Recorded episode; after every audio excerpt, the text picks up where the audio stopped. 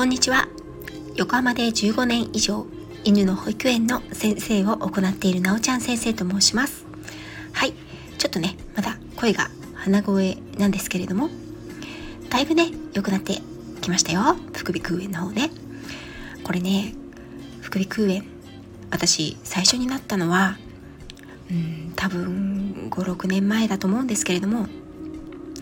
もともと小さな頃から慢性鼻炎がありまして1年の半分ぐらいは鼻が詰まっているような子供でした。でね大人になって鼻づまりや花粉症なんかはねすっかりなくなったんですけれどもやっぱりもともとこの鼻の通りというのがね悪いんでしょうね。少し風邪をひいたりそれも自分があのかなり体調が弱っていたり疲れていたりする時ですね。そういう時はこの鼻を鼻が出ますよね。鼻が出ても鼻を噛んでるんですけどそれがねちゃんと出ないでこう副鼻腔といってね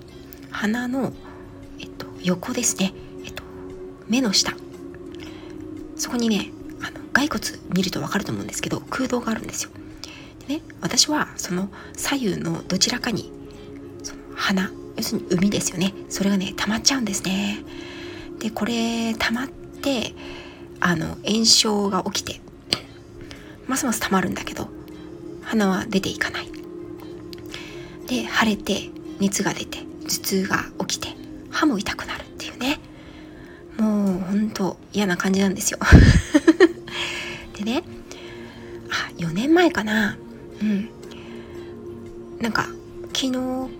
一昨日か。耳鼻科に行ったら先生にね怒られたんですけど耳鼻科の先生に。怒られたのはね4年間毎年のように繰り返してると。なんでもっと早く来ないんだと。ねちゃんと薬全部飲み終わってその後一回診察に来なさいと。ね次からねあのもっともっとなりやすくなるよって怒られましたね。うんはいごめんなさいって感じでね。でも本当耳鼻科って嫌じゃないですか？あのなんか長いあの細い管をですね鼻の奥の方に突っ込まれてもうあの掃除機みたいにね鼻を吸われますよね。ズズズズズズズって感じでね。でその後やったら長いあの綿棒ですね。あれにこう薬をつけたやつを鼻の穴にね突っ込まれるわけですよ。まあもうね裏若き乙女ではないので何をされようともね診察台の上ではもう田園と構えているんですけれどもね。ただねあれは痛い上にあのまま放置されるのはかなり屈辱ですよね。うん。皆さんね鼻の弱い方副鼻腔炎気をつけてくださいね。ということで3分も冒頭喋ってしまいました。はい。えー、っとですねいくつかお知らせがございます。まず明日ですね。8月8月じゃないよ。7月ですね。7月14日木曜日。明日の午前10時。10時ですね。から月1恒例のですねアトリエ太郎さん。元獣医師現アクセサリー作家のアトリエ太郎さんとの月1恒例ライブ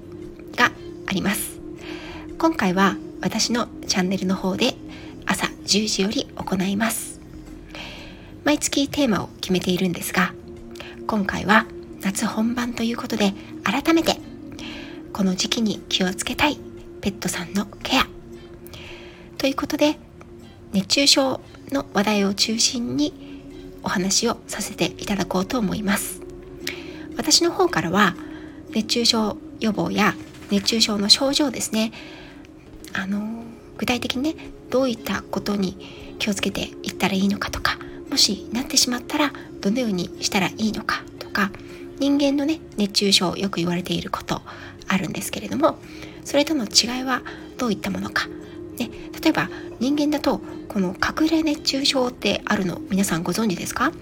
日中ねたくさん太陽を浴びてる時はそんなに気分が悪くなったりしないんだけれども数時間後ね室内に入ってしばらくしてからすごく具合が悪くなってしまったとかあとは寝ている間にあの部屋の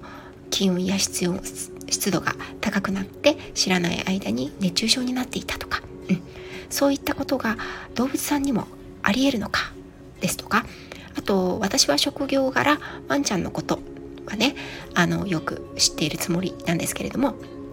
やっぱりワンちゃんの熱中症だったり気をつけなければいけない季節とか犬種とか時間帯っていうのはあの知っているんですが例えば猫さんや鳥さんや、ね、うさぎさんハムスターさんなんかもねペットさんとしてはたくさんいらっしゃいますのでそういった動物さんたちも熱中症になることはあるのかなとかね、うん、あとはあの気温差ですね。クーラーとか。人間でもねあの室内クーラーねガンガンにかけて外が暑かったり、まあ、寝ている時にねクーラーをたくさんかけあの冷たい低い温度でかけて朝起きるとだるくなっていたり、うん、そういったクーラー病とかね夏バテといったものが動物さんにもあるのかどうかとかね。と寝冷えなんかもねあるのかなっていうのをちょっとね素朴な疑問を踏まえつつあの太郎さんに聞いてみたいと思います。もしあのこういったことを聞いてみたいなっていうのがあれば、ぜひご参加いただければと思いますし、日中のね、あの、平日の日中帯ですので、お仕事されている方、ね、参加できないよという方もいらっしゃいますので、あらかじめご質問事項など、レターなどで、あとはこちらのね、コメント欄でお寄せいただいても結構ですし、もちろんアーカイブ残しますので、そちらにあのコメントいただいても結構だと思います。ということで、明日は月1恒例のドッグトレーナーと元獣医師、現アクセサリー作家のアトリエ太郎さんのコラボライブ。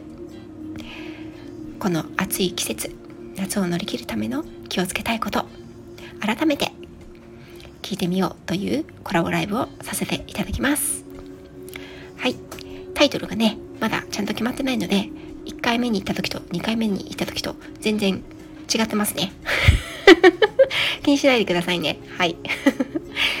はい。それとですね、もう一つ、えっ、と、お知らせというか、皆さんにお伝えしたいことがあります。最後にお話しさせていただきます。一つ前の収録配信ですね。えっ、と、1000分の20という、あの私の、えっと、7月の、7月というのがね、私の、えっと、人生において、ある種節目の月になるんですけれども、うん、その7月入ってすぐの思いというのをね振り返った収録をさせていただきました。私自身が思ってもいないぐらいたくさんの方に聞いていただきましてそしてまたあの、すごく気持ちのこもったコメントをたくさんの方にいただいております。ねお一方お一方のコメントをしっかり読ませていただいてあのきちんとねお返しをしたいので、えーと、少しお時間をいただくかと思います。そして、えーと、2日後には、えーと、こちらメンバーシップ限定配信に切り替えますというふうに当初お話をしたんですけれども、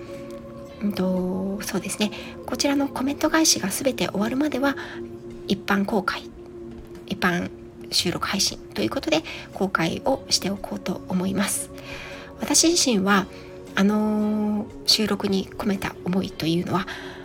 まあ振り返りと節目の年節目の月ということでの振り返り。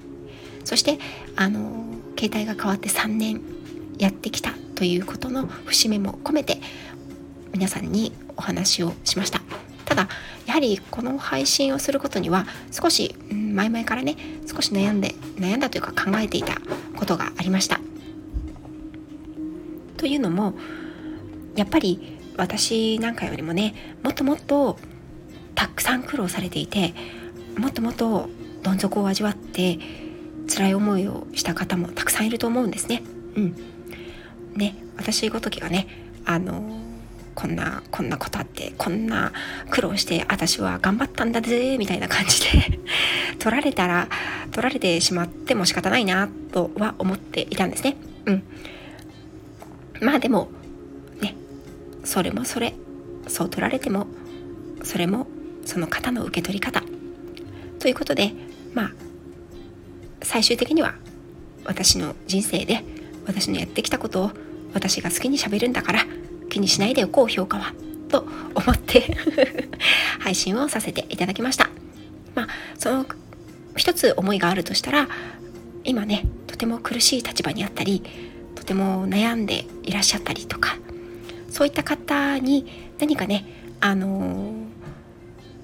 ー、辛いことがあっても大変な時があっても後で全部学びになるから大丈夫だよっていうなんかこうエールになればいいなと思って配信をさせていただいたのでコメントの中ではねすごく響きましたとか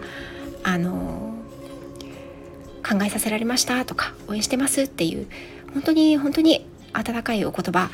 たくさんいただきまして私も配信してよかったなと思っています。はい。ということで少しお知らせの割に長くなってしまいましたが明日の朝10時